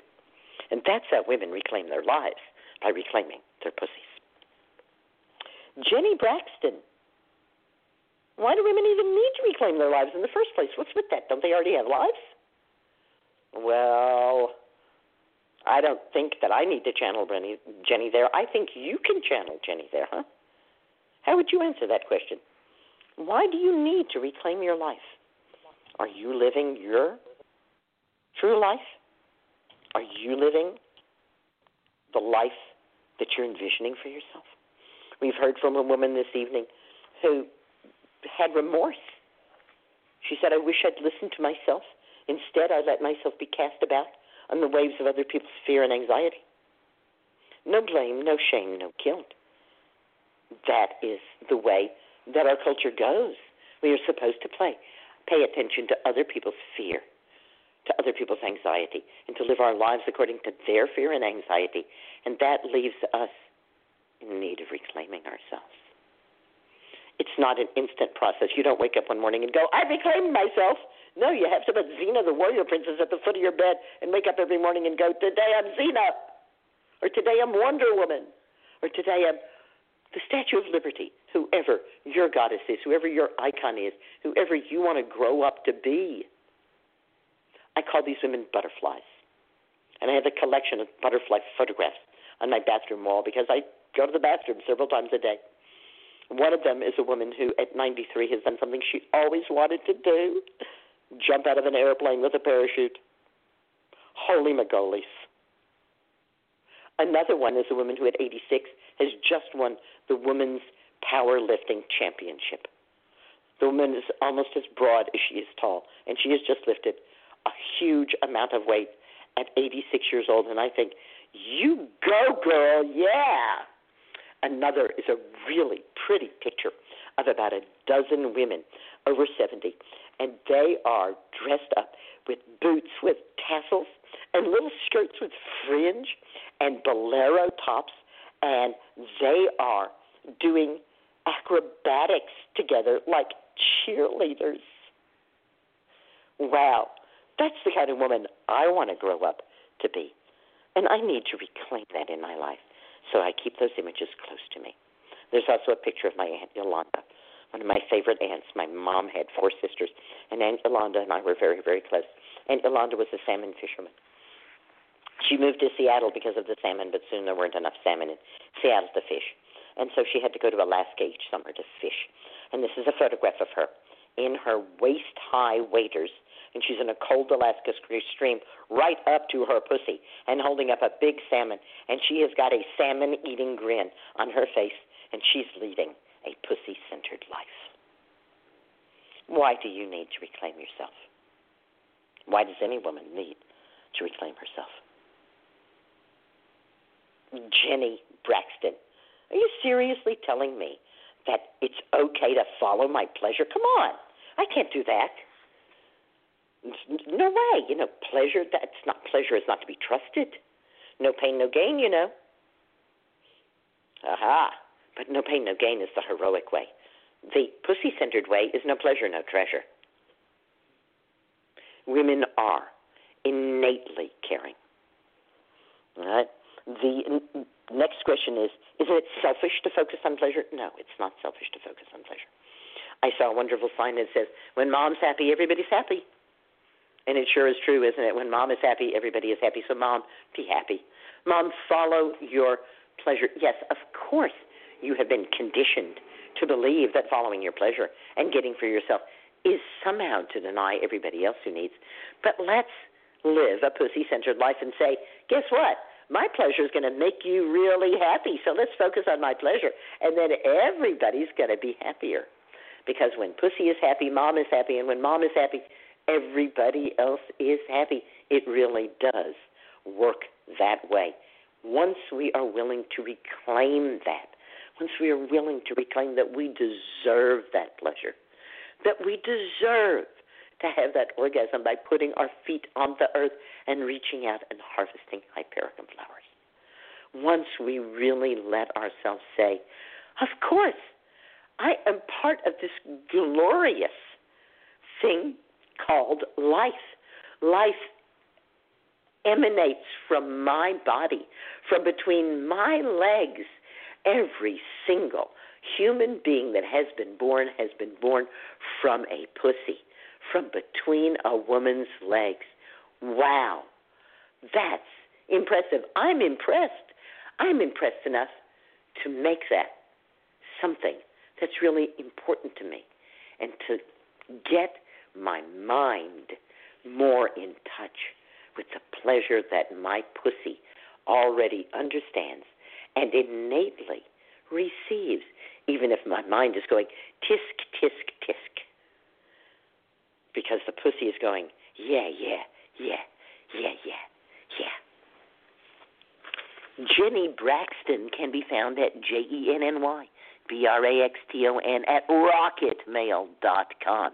So if you want to know how Jenny herself would actually answer these questions, I bet if you email her at Jenny Braxton at rocketmail.com or go to www.jennybraxton.com that you will be able to connect directly with Jenny even though we do not have her on the phone tonight. Oh, alas, Jenny. What is one specific tool that you will share with us, Jenny, about getting started? Well, you know, I think I'm going to fail here because I just really don't know what tools Jenny herself would use. And her bio is a little sparse in terms of uh, anything other than pussy and pleasure, which isn't itself sparse at all. Just tools I would have to kind of guess. So instead, what I'm going to do is I'm going to share with you one of our favorite tools from the Sacred Sex workshops. And I mentioned that for a decade, Annie Sprinkle came to the Wise Woman Center, and that we had workshops called Sacred Sex workshops, or sometimes sluts and goddesses. And the finale of this would be an entire evening of Tantra. And we would take every sheet we had and we would cover the studio. I mentioned the studio before. Marie and I were upstairs in the studio. She was pounding her heels on the thin floor. But this was the downstairs of the studio. And we would put out cushions and low couches and beds, and they would all be completely covered in sheets. And women would come in and would disrobe. They were invited to come in a robe so that they could easily take it off. And those robes were put in a safe place, usually upstairs. Why did we want everything to be covered in sheets? Why did we want the robes put in a safe place?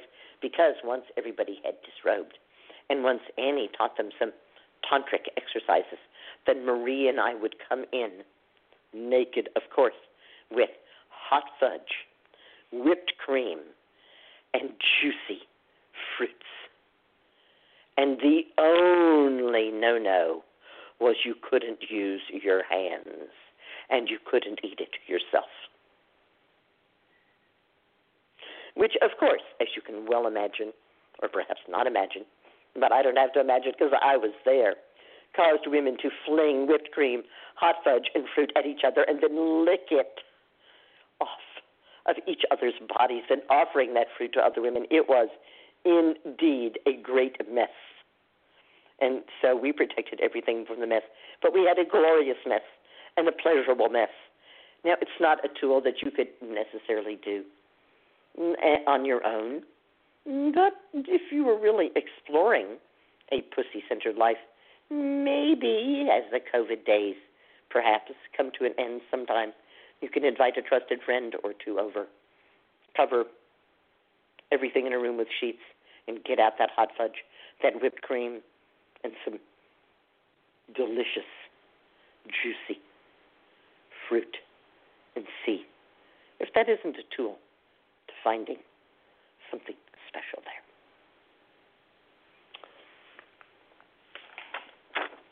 Well, Jenny, it has really been a pleasure channeling you here tonight. And um, the very last question is how can a woman take this work further? And so let me say again that you can find J E N N Y B R A X T O N at www.jennybraxton.com or you can email her at jennybraxton at rocketmail.com and um, maybe I will someday hear from her and she will say, "Oh my God, you know, I never would have said any of that. I can't believe you did." Or maybe she will say, "Wow, Susun, that was great. You really, really felt me, and you really like carried the not just the heart but the pussy of what I wanted to convey." You know, my favorite introduction ever, ever, ever, and I've been introduced a great many times, was by Rosemary Gladstar and an International Herb Symposium. And she had introduced quite a few other people. She was introducing all the teachers. And she said, You know, I have introduced people who are brilliant, and they really speak to you from the brilliance of their intellect and their minds and their great capacity for understanding. And Susun definitely has that quality. She says, and I've introduced people who really speak from their hearts. They speak from their, their loving kindness, their compassion, and their deep, heartfelt understanding of herbs and life. And she says, Susun really has that, that quality as well. She speaks from her heart. She says, but I have never introduced anyone else who speaks from her womb. And perhaps what Rosemary might have said, if it was a, a slightly different place, was who speaks from her pussy. Certainly that's what we would say of Jenny, that Jenny has spoken to us tonight from her pussy.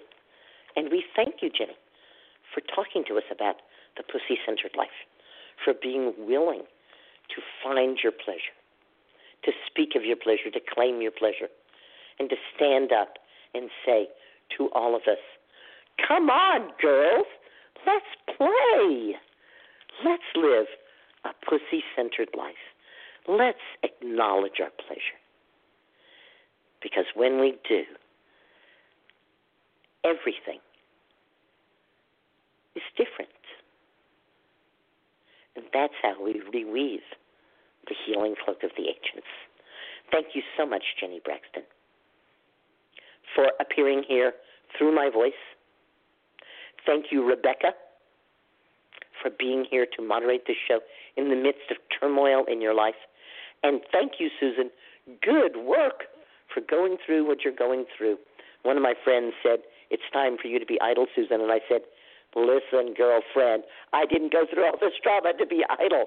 I went through all this trauma to be out here, to be talking and teaching and writing and being a woman who lives a pussy centered life.